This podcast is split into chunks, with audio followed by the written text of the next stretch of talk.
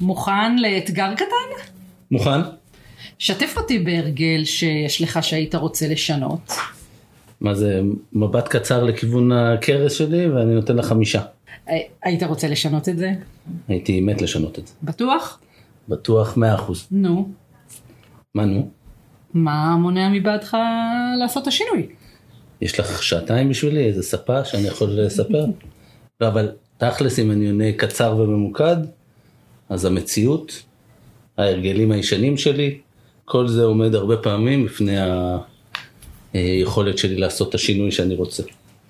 נראה לי שאתה ממש לא היחיד שמעוניין להיפטר מאיזשהו הרגל, אבל זה לא הולך לו בקלות. בואו נקדיש את הפרק שלנו היום לנושא הזה. פתיח, ואנחנו מתחילים.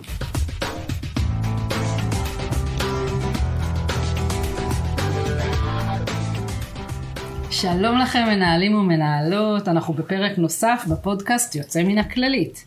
אני אפרת שכטר, אני מנהלת את בית ספר לניהול במחלקת למידה ופיתוח מנהלים. ואני אורי טורקניץ, מנהל המחלקה לפיתוח ארגוני, אנחנו מחטיבת משאבי אנוש, והיום נדבר על ההרגלים שלנו, ובעיקר על איך אפשר לשנות אותם. האורח שלנו היום הוא אור רז, יועץ ומנחה, מנכ"ל קבוצת לדעת, חברה לפיתוח הדרכה, דוקטורנט בניהול.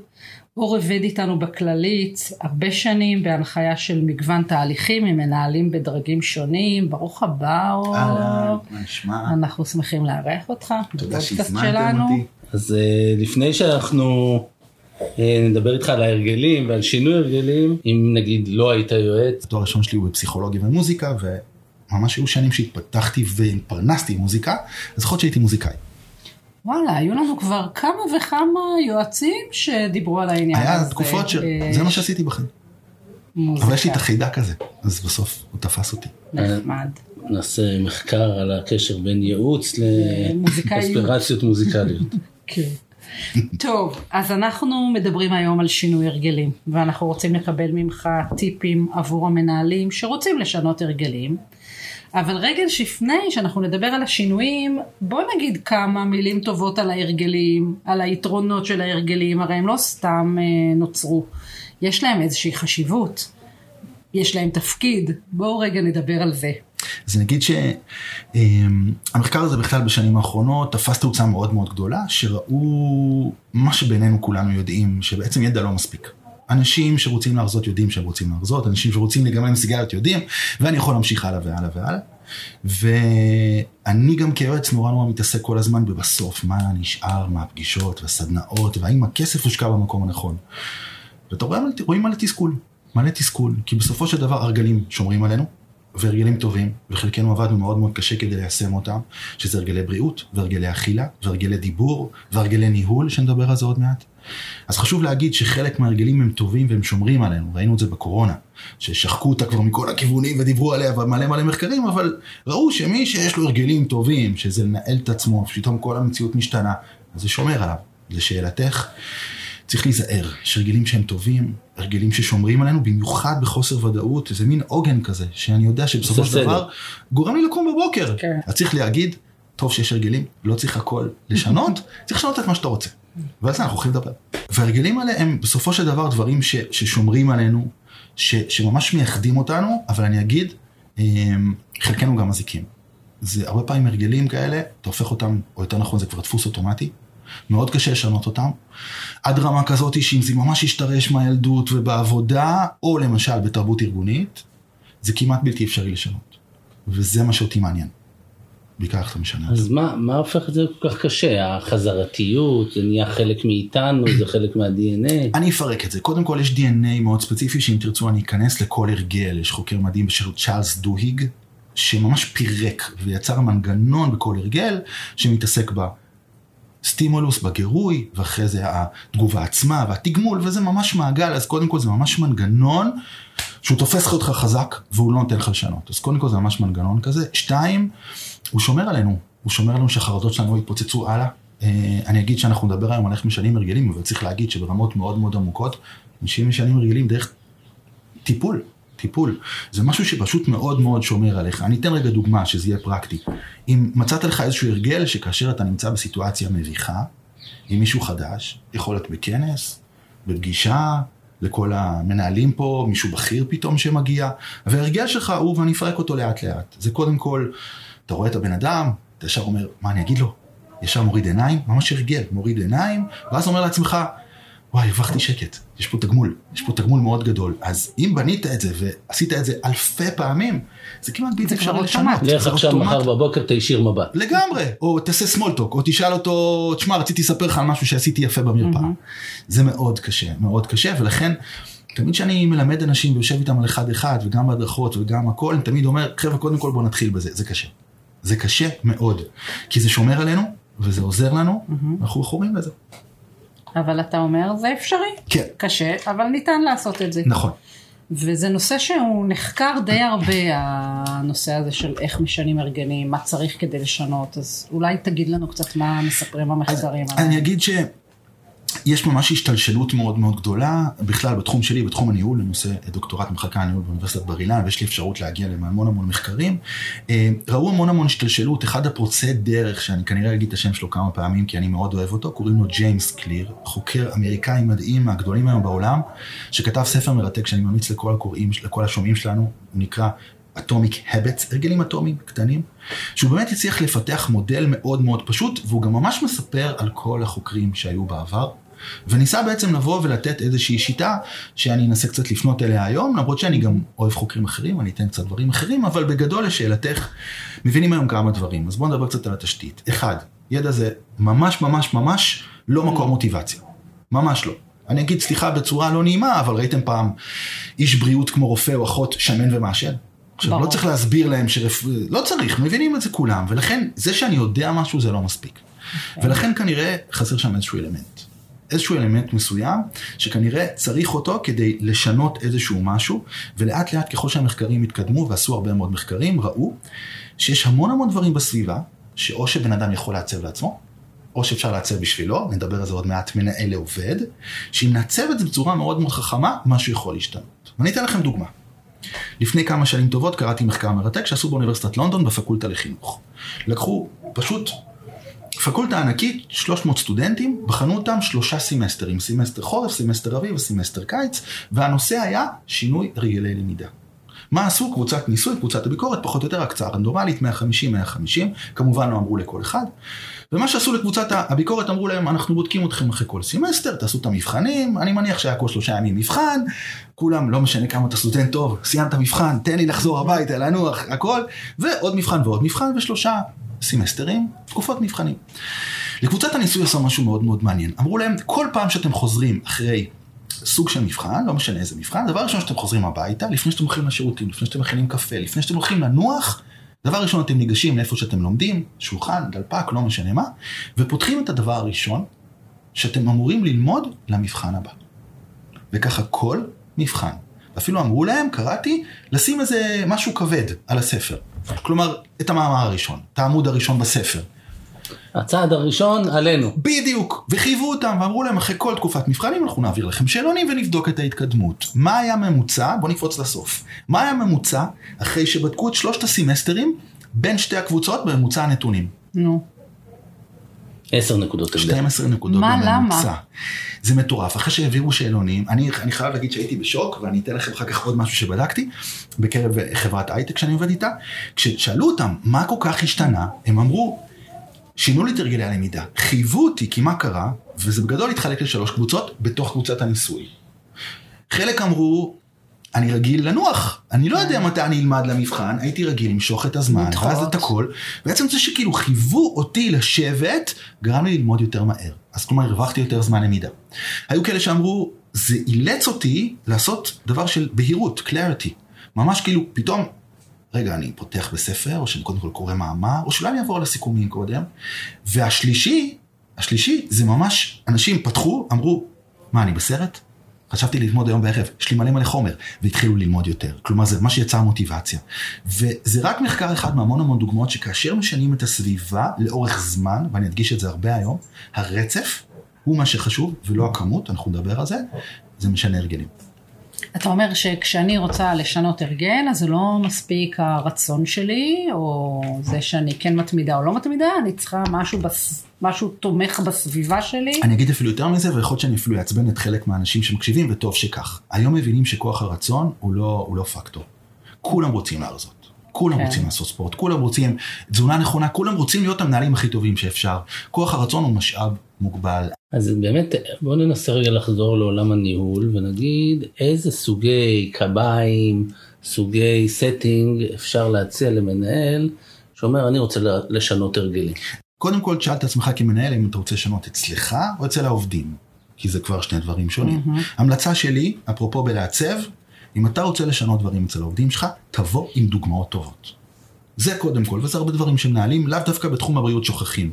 בסופו של דבר, מה שמאוד מאוד רותם זה התוכן. כשאתה בא לעובד ואתה אומר לו, תשמע, אני אתן לך דוגמה עליי, ואז אתה באמת נותן דוגמה ורואים עליך שבאמת שינית משהו, זה יותר משכנע. אז זה קודם כל. קודם כל, לכל המנהלים פה, חשוב לי להגיד, קודם כל תעבדו על עצמכם. זה דבר ראשון. דבר שני, אני אגיד, כלומר כשאתה אומר תיתנו דוגמאות טובות תנו דוגמה אישית. עליכם, עליכם, עליכם. אני, אני, אני אתן רגע דוגמה קטנה, שזה בעצם יחבר אותי לנושא הבא שיענה לך.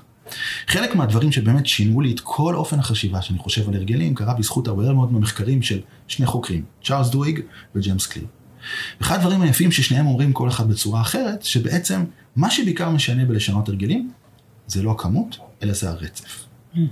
כלומר, כשהם בדקו, וג'יימס קליר בדק אלפי אנשים בארצות הברית, הוא פשוט עשה משהו נורא יפה, הוא לא ניסה לחפש איזה משהו חדשני, הוא אמר, בוא נבדוק את מי שהצליח לשנות הרגלים, ונראה מה מיוחד, ובוא נכתוב על זה ספר, ואז הוא גילה המון המון דברים, והוא גילה שמלא אנשים הבינו שאם אתה עושה, אתה רוצה לשנות משהו, ועזוב רגע, כמו ישראלים מצויים, אני עכשיו הולך שלוש פעמים בשבוע אה. לרוץ, אני רוצה להרזות, אה, לא יודע, מלא הכל, זה לא מחזיק, זה לא מחזיק. אחד המשפטים הכי יפים, הוא אומר, before you optimize, you need to standardize. או בעברית פשוטה, לפני שאתה עף ועושה אופטימיזציה ובוא נרוץ ואתה מספר לכל החברים שהחזית 30 קילו או אתה עושה ספורט, שאלה ראשונה שזה, וכמה זמן אתה עושה את זה? שבועיים? שיהיה בהצלחה. ואז קודם כל תבדוק שאתה מפרק את זה לרצף. אז יש את מחקר ה-21 יום, 28 יום, 60 יום, אז נכון? אני, אני חייב להגיד שבתור אחד שחוקר את זה. מאוד מאוד לעומק, אני כל פעם שאנשים אומרים לי, תגיד, וזה 30 וזה, אני אומר, תביאו לי מחקרים, כי אני לא מוצא. אני כן. אולי פסימי ברשותכם. מדובר בחצי שנה במקרה הטוב. אנחנו נמצאים בארגון, במיוחד כללית, וכמו הרבה מאוד ארגונים שרוצים תפוקות. תפוקות, תפוקות, תפוקות, ואנחנו חושבים תפוקות. אבל הרגלים לא עובדים ככה. אז אם שאלת אותי מה מנהל צריך לעשות, בלעצב את הסביבה, כאשר אתה מדבר עם העובדים שלך, או כאשר אתה מדבר עליך, בצורה הכי פרקטית, תבין רגע שכמות ההשקעה והתוצאות המהירות שאתה רוצה, זה לא קשר לינארי. ואחת הדוגמאות הכי יפות שאני אקח מתוך הספר המדהים שלו, זה נקרא עיקרון קוביית הקרח. הוא מדמה את זה נורא יפה.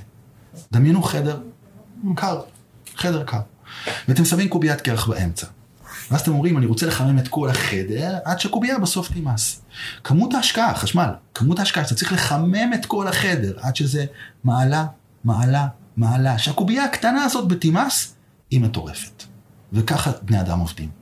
עד שרואים תוצאות. כל מי שכאן מקשיב לנו ובאמת עושה ספורט יודע טוב מאוד שעד שהוא רואה מסת שריר, ועד שהוא מרגיש שבאמת, וואי, עכשיו אני אעשה אימון, קל לי, עד שאתה מגיע למצב הזה זה מאוד מאוד קשה. אז כמה דברים חשוב לי ככה לתמצת. אחד, כמנהל, גם לך וגם לעובדים, אתה צריך ליצור סביבה שהיא קצת יותר תומכת, לשנות את ההשקעה והתוצרים ולהבין שזה לא יחס לינארי, ולראות כמה שיותר שהרצף הוא מה שחשוב. עוד מעט נדבר על זה אם תרצו. ונשמע שגם סבלנות. סבלנות צריך. מאוד מאוד גדולה, אה, ויש פה המון אלמנטים של הלקאה עצמית וצריך להיזהר עם זה. אנחנו הרבה פעמים חושבים שכשאנחנו לא מצליחים, אז אנחנו ישר, וואי איזה אפס אני, אני לא טוב בזה. פעם שלישית שאני לא עושה ספורט, אולי זה פשוט לא מתאים לי. ואני... כן, לא אני- נועדנו. אני- יש הרבה דברים אבל שם. בוא, נ- בוא ניתן רגע דוגמאות מעולם הניהול. יאללה. להרגלים של מנהל, עוד לגבי עצמו, תכף נגיע גם אה, להרגלים של העובדים שלנו, אבל הרגלים שמנהל רוצה לשנות בניהול שלו, מה, מה הוא יכול לעשות, או אתן מה. הטעויות הנפוצות שהוא בדרך כלל עושה. יש לי מלא, אני, אני אתן מלא מלא דוגמאות. אני אגיד שבעברי הצעיר, שהייתי בן 27, אה, בעיקר ליוויתי מנהלי מרפאות בכללית. הלכתי וצמחתי בכללית, זה היה בשני מחוזות ספציפיים. ואחד הדברים המרכזיים שראיתי שמנהל מרפאה ספציפי, אה, וכמה שפגשתי, אה, אין להם הרבה שעות ניהול. רק כשאין לך הרבה שעות ניהול, כי אתה מקבל מטופלים כרופא, אז גם אתה לא תמיד פוגש את העובדים שלך. וכשאתה כבר פוגש את העובדים שלך, אז אין לך הרבה זמן, וזה לפעמים שיחות של 20 דקות, חצי שעה, אתה גם עובד עם הצוות המוביל במרפאה. מה שיוצא בפועל זה שאתה לא מאוד מאוד מיומן בלנהל את האנשים. אתה, מנהל- אתה טוב בלנהל את המדדים הקליניים ואת השעות טיפול שלך ואת הכל. ואז כבר שיש לך סוף כל סוף פגישה עם מישהו מהצוות המוביל או עם איזשהו עובד, הפגישה צריכה להיות נורא נורא מדויקת, נורא נורא טובה, עד שכבר נפגשת, בוא תעשה את הפגישה הכי טובה שאתה יכול. ומה גיליתי? גיליתי שהרבה מאוד מנהלים לא עושים הכנות לשיחה. ואז תופסים אותם בסוף ואומרים, אה, למה לא אמרתי לו את המשפט הזה? או למה לא חשבתי? או למה לא חידדתי את המסרים שלי? או למה לא חיברתי אותו למה אני רוצה לעשות במרפאה? ופה אני רוצה לדבר על הרגל. אנחנו רואים היום הרבה מעבר לשירותי בריאות וגם בכלל בשירותי בריאות, שאחד הדברים הטובים ביותר שמנהלים יכולים לעשות, זה להכניס זמני הכנות לשיחה. במיוחד לשיחות הקשות. וזה הרגל שאנחנו רוצים להכניס וזה הרגל מעולה. כי אפילו אם אתה עושה... להכניס ללוז ממש, שלי? ללוז. אפילו אם את מכניסה, את מסתכלת, אומרת יום ראשון יום טוב, יום שני, יום שלישי יש לי פגישה עם איקס. כן. והוא איזה דמות יותר מורכבת במרפאה או בכל מקום אחר. בוא נכניס הכנה של עשר דקות. נשב, נבנה מה המסרים שלי, מה ההתנגדויות, איך אני רוצה לפתוח את השיחה, יש לי דוגמאות לתת לו. עכשיו זה הרגל, רובנו לא נעשה את זה. רובנו נשאר לשוטף ונגיד, אם רק היה לי זמן, מה אני בא ואומר? הרגל שאני מציע לכולם, לכל מי שמקשיב לנו. סיימת יום חמישי? אתה רוצה ללכת הביתה בשעה שאתה רוצה ללכת, שבע, שש, חמש? תשאר עוד עשר דקות. תסתכל על היומן של שבוע הבא. זה הרגל שחייב לחזור כל שבוע. יש לי גם אפשרות לשדרג אותו עוד מעט. תכניס לעצמך הרגל שאתה כל יום חמישי, פרקטי, עשר דקות יושב מסתכל על היומן של שבוע הבא. עכשיו אני אגיד שיש אנשים שעושים את זה, ואז מסתכלים על היומן, היומן מסתכל עליהם, מסתכלים על היומן, יש תמונה, הולכים הביתה. לא לזה אני מתכוון. אני מתכוון לזה שיסתכלו באמת, אז אולי יום ראשון הוא כבר יום אבוד. תסתכלו על הפגישות שיש להם בשבוע הבא, במיוחד אם זה דמויות בכירות, במיוחד זה דמויות ספציפיות בתוך המחלקה, ביחידה, שאלו את עצמם, האם אני מוכן לפגישה? האם אני צריך לקרוא חומרים? האם אני כבר יודע להכניס לי זמני הכנה? האם אני יכול לתכנן? כי תבינו כמה זה פרקטי. כי אם אני למשל יכול לכתוב עכשיו מייל, כי יום חמישי עדיין, למישהו ביום שלישי, אה, זה בסדר שנזיז רגע לתשע וחצי, כי, ואז אתה מכניס זמני הכנה. מה שקורה לאט לאט משבוע לשבוע, אתה מנהל את הזמן שלך יותר טוב, אתה יותר מדויק, אתה עושה זמני הכנה, ואני יכול לתת עוד הרבה דוגמאות. אז הטיפ שאתה נותן לגבי ההרגל הזה זה פשוט לתת לו סלוט ביומן ואז זה מזכיר לך שאתה צריך לעשות את זה. ומה שמאוד... ולהתחייב לעשות נכון, את זה גם להתחייב וגם באמת להקפיד על זמני ניהול. זמני ניהול אה, זה הרגל שבעיניי מנהלים אה, בהרבה מאוד חברות היום בתעשייה שאני מתעסק בהן מאוד מאוד הכניסו אותה. יש חברת משחקים ענקית, ענקית ענקית שנקראת פלייטיקה, שאני גאה להגיד שבמחלקה ספציפית ממש הצלחתי לגרום להם לתכנן את הישיבות בצורה יותר טובה. לגרום לזה שישיבות יהיו 50 דקות ולא שעה, ואז יש לך 10 דקות, ואנשים פתאום אומרים, אה, בוא נהפוך את זה לרבע שעה. כלומר, ברגע שאתה יוצר הרגל ואתה מקפיד על הרצף, משהו בניהול שלך משתנה. אוקיי. אתה יכול להגיד אולי כמה, כמה הרגלים הגיוני שמישהו ינסה אה, לשנות? שאלה כאילו, יש מעולה. משהו בין לאכול את כל העוגה לבין אה, לעשות משהו שבכלל לא ירגיש כאילו זה הישג. אז, אז זו שאלה מעולה, אני חושב שרובנו שמנסים לשנות הרגלים, גם אם זה בעבודה וגם אם זה בחיים האישיים, יורים לכל הכיוונים. והרבה פעמים עדיף להצליח במשהו, כי אנחנו שוכחים שברגע שיש הצלחה, יוצרת מוטיבציה. כיף לך. כיף לך כי אתה הולך לחברים שלך ואתה משוויץ, ואתה מספר את זה בארוחת יום שישי, ואתה יושב עם אשתך, וכיף לך. אז אם אתה שואל אותי, עדיף להתחיל בקטנה, שיהיה הצלחה, שיהיה משהו תכלס, במיוחד אם אתה עושה את זה עם העובדים שלך. והרבה פעמים כשאתה יושב עם עובד כמנהל והוא אומר לך, בטח אני רוצה גם את זה ואני רוצה גם את זה, אז תגיד לו, מעולה, בוא נבחר את מה שאתה הכי הכי רוצה, בוא נפרק את זה, נתחיל, נבנה איזשהו רצף, אחרי חודש, בוא נגביר. אז לשאלתך, אני מאמין שבשבוע, אם אתה לא מאוד מיומן, לא יותר משני הרגלים לעבוד עליהם. אני, אני שואלת איך המנהל עוזר לעובד שלו לשנות הרגל שהעובד רוצה לשנות. כמובן שתכף נוסיף לזה גם מה קורה כשהמנהל רוצה לשנות איזשהו הרגל שהעובד לאו דווקא רוצה לשנות אותו, אבל רגע, אם העובד רוצה לשנות משהו, מה אני כמנהלת יכולה לעזור לעובד שלי אה, כדי לקדם אותו לעבר היעד הזה? זו שאלה מצוינת, אני חושב שקודם כל, תבדוק האם ברור לעובד לאיפה הוא רוצה להגיע. זה לא, שזה לא יהיה קלישאה, ממש מדויק. אני, אני אתן, אני אתן כל מיני עוד, עוד דוגמאות. האם למשל, אם אתה כעובד רוצה להגיע בבוקר לעבודה שלך ולעשות עשר דקות של תעדוף על כל היום, כי הימים שלך מטורפים ואתה מסיים אותם בצורה מאוד עייפה, ואתה רואה שאתה לא מספיק, אז אני כמנהל קודם כל אשב עם העובד שלי ואגיד לי, ואני אגיד לו, אוקיי יופי, אז בוא נשב, נגיד וזה עובד טוב. נגיד ההרגל שלך עובד מעולה. באמת, זו שאלה מצוינת. בוא תתאר לי איך זה נראה. כלומר, clarity, בהירות מחשבתית. שני החוקרים שציינתי מדברים על זה המון.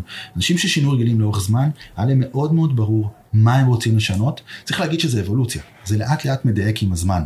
ניתן רגע דוגמה דווקא מחוץ לעבודה. אם העובד שלך אומר, אני רוצה להתחיל לאכול בריא. בכוונה אני אומר שמה. ג'יימס קליר אומר, מה לאכול בריא? מה זה אומר לאכול בריא? אז הרבה אנשים יגידו לכם, אני רוצה להוריד משקל ולאכול סלט ואת הכל וזה, אתה מבין שזה המון המון דברים לתקוף אותם. בוא נראה אותך חודש אוכל ארוחת בוקר בריאה. גם אם כל היום אתה מנשנש, בוא קודם כל תבנה הרגל מדויק, מאוד מאוד מסודר של קודם כל את הדבר הזה. אז אני חוזר כדי שזה יהיה מאוד פרקטי למי שמקשיב לנו. קודם כל לדייק עם העובד מה ההתנהגות הצפויה. זה אחד. שתיים, כמו שיש משפך מים, שכל המים מתנקזים לנקודה אחת ספציפית, בהרגלים יש גם משפך. ומה זה אומר משפך? משפך זה בעצם פעולה. זו פעולה ספציפית, שכאשר היא קורית, היא מניעה את ההרגל שאתה רוצה. אני אתן רגע דוגמה. אם בן אדם אומר, אני רוצה כל יום חמישי לפני שאני הולך הביתה, לבוא, לסדר לי את הכל כדי להסתכל על כל שבוע הבא, אז בוא נראה איזה משפיכים יכולים לעזור. מאוד פרקטי, קודם כל שהמחשב יהיה פתוח. שאני לא צריך עכשיו לפתוח את הכל, כמה שפחות מאמץ, כמה שפחות מאמץ. שתיים, האם כבר אמרתי לאנשים שאני לא זמין בזמן הזה? אז זה אומר עוד פעולה, להתקשר ל, למשל למישהו בבית להגיד שאני יותר מאחר, כלומר, לעשות הרבה מאוד פעולות שמגדילות את הסיכוי שכשאני אשב כבר, אני אעשה את זה. אז אם אני רוצה לדייק כדי שזה יהיה מאוד מאוד פרקטי, בסופו של דבר, משפך היא פעולה שעוזרת לי שאין לי כוח רצון. לשים, לשים את הבגדי ספורט באוטו, אם אתה רוצה להכניס או אם אני חוזר כושר. אבל אתה אומר שכדי uh, לעבוד על הרגלים, חייבים שהצד השני ירצה לשנות את ההרגל הזה? זאת אומרת, אם אני מזהה על איזשהו הרגל שיש לאחת העובדות שלי, העובדים שלי, עובדים איתי, uh, ואני חושבת שזה הרגל שצריך לשנות. זה לא עלה ממנו או ממנה. זה משהו שאפשר כמנהל לעשות? אז אני אגיד שזה אחת השאלות שהכי מעסיקות אותי. האם ניתן לשנות הרגלים לאנשים שלא רוצים? ואתם יכולים לקחת את לא השאלות רוצים, האלה... לא מודעים לא- לצורך. לא, לא מודעים לצורך או לא רוצים? כי אם הוא לא מודעים, אז, וזה הפתרון שלי, אפשר מודע. לעזור, לשים על השולחן, לראות כן. מה עושים. הקושי בעיניי מתחיל כשהבן אדם מעורר התנגדות. וקחו את זה גם ברמה של הורים וילדים, וזוגיות ומקומות כאלה. אני אגיד שאני קורא לזה המון וחוקר את זה בעצמי. יש, שאל- יש תשובות לכאן או לכאן, אתה יכול כמנהל לשים על השולחן, אתה יכול כמנהל לייצר המון המון מודעות, אתה יכול כמנהל לעצב את הסביבה ככה שבאמת תייצר מצב, או שהעובד ירצה, או שלעובד לא תהיה בחירה. אני אגיד שיש משפט fake it until you make it, כלומר הרבה פעמים אנחנו רואים שעובדים שחייבו אותם לאורך זמן לשתף מידע, או להעביר אינפורמציה, או לשנות הרגלים, או לתעדף משימות באופן ש... אחר, בסופו של דבר נכנסו לזה. האם זה נהפך הרגל אה, אוטומטי או הרגל עצמאי? זו שאלה טובה. אני אגיד שזה עובד הרבה יותר טוב, שמצליחים לרתום ו- בן אדם. כן, אני, אני. נוטה להמר שזה לא עובד. שזה לא עובד. זה עובד הרבה פחות, כי אני חושב לא, ש... מכוח זה, הסמכות זה כל כך קשה לשנות. הרגל, שאם אתה עושה את זה בלי מוטיבציה, אז ברגע הראשון שהניהול לא יהיה על זה, אז, ה... אז יחזרו להרגל הקודם. אני רוצה אבל להוסיף משהו. אמ, אחד הדברים הכי חזוקים, וזה אחת השורות התחתונות שלי, הרצף הוא מה שמשנה ולא הכמות. כלומר, בסופו של דבר, כאשר מנהל מקפיד להראות את הרצף, אז העובד נשבר. אז הוא בא ושואל אותו, תגיד איך היה עם מה שדיברנו שבוע שעבר, צריך עזרה? או מרים לו טלפון, שולח את הוואטסאפ, או אם יש הצלחה הוא כותב לו, כל הכבוד, אני לא מאמין שהצלחת.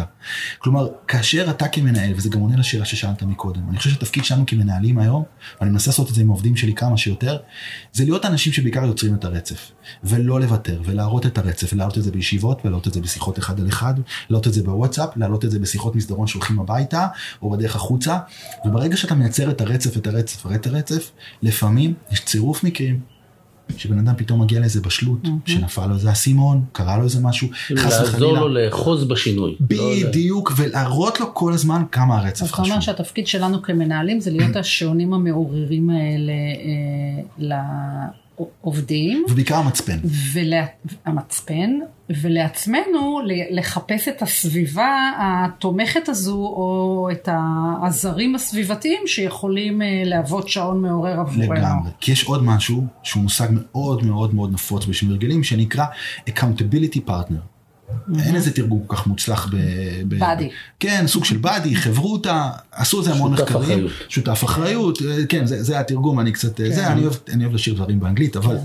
אני חושב שהרבה פעמים כאשר מצליחים ליצור איזשהו פרטנר כזה, שבאמת מייצר לך את המחויבות, בגלל זה למשל קראתי איזה מחקר שעשו, אה, אני חושב שבמשרד הבריאות לפני כמה שנים, שראו שאם אתה רוצה לעשות ספורט, אל תתחייב מול אשתך, כי אתה יודע שהיא תוותר לך. תתחייב דווקא מול מישהו שאתה יודע שהוא יכעס עליך שלא תבוא אם קבעת איתו.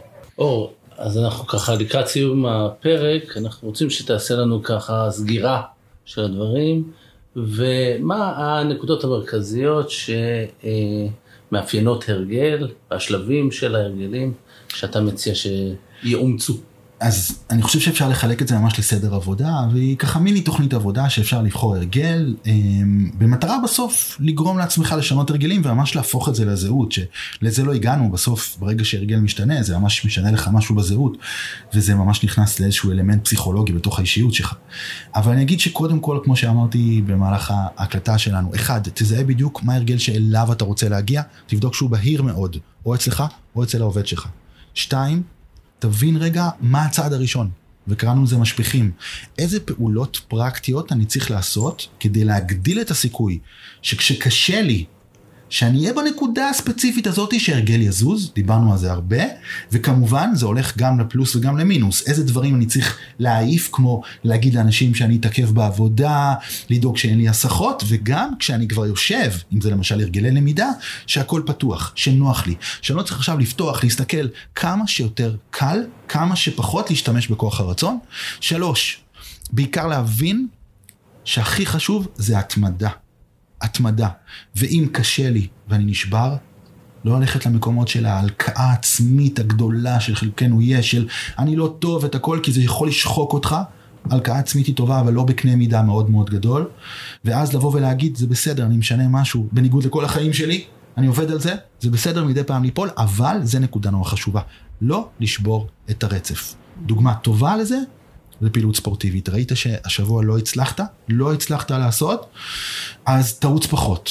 שאני, אני, אמנם אנחנו ככה רוצים לתמצת, אני אעשה את זה מאוד מאוד בקצרה, זה נקרא עקרון הפירמידה ההפוכה. ג'יימס קליר מדבר על זה המון, אנשים שהחליטו שלוש פעמים בשבוע לעשות הליכה חצי שעה, אחרי שבועיים נשברו, הגיעו יום שישי, לא עשיתי כלום השבוע, הוא אומר בדיוק הפוך.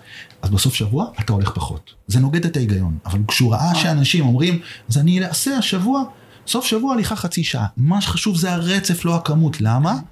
כי זה הנקודה הרביעית. תבין רגע, זה לא שאתה לא מיומן בהרגל. אתה לא מיומן בלהכניס אותו ללוז. בזה אתה לא מיומן. וזה הנקודה הרביעית. וזה גם צריך להגיד לעובדים, לכל מי שמנהל פה, שמשנה או רוצה לשנות לעובדים שלו. לדאוג שהדבר הזה נכנס ללוז, שהוא כתוב, שפנינו זמן, שהסביבה יודעת להכיל, כי אם הסביבה לא תדע להכיל את זה, ההרגל פשוט לא יחזיק. וזו הנקודה הטובה, וכמובן תוך כדי חמש כבר להשתפר, לקרוא, לדאוג שיש לך accountability partner, אנשים שאולי גם הם עושים. אין ספק שאם אתה תסתובב מול אנשים שלא מעשנים, הסיכוי שתפסיק לעשן לאט לאט הוא קצת יותר גדול. אז כמובן ברמות האלה. טוב, אז אור, רגע לפני שאנחנו אה, נפרדים, אנחנו שואלים הרבה פעמים את היועצים, מתי יוצא לך לעבוד עם אה, מגוון רחב של ארגונים ומנהלים. כשאתה פוגש את המנהלים בכללית, מה אתה מזהה שמיוחד? מה, מה האיכות של המנהלים אצלם? אז אני אגיד שאני לא אובייקטיבי, כי אני חושב שאני שגריר של, של הקופה, אני גם לקוח שלה ואני גאה בזה. אתה רואה בקרב מנהלים ספציפיים שעובדים באמת בשירותי בריאות כללית את השליחות. את השליחות הזאת שלפעמים מנצחת הכל, שזה לראות את המטופל ולקום בבוקר ולהגיד אני עושה כאן משהו מעבר, והשליחות הזאת לצערי היום יש ארגונים שלא תמצא אותם, לא תמצא אותם. תמצא שם מנהלים מצוינים שמרוויחים המון המון כסף, שיטות עבודה מעולות, ומנהלים תהליכים ומערכים ענקיים, אבל יש משהו שמנצח את הכל. זה השליחות נשמה. הזאת, הנשמה הזאת.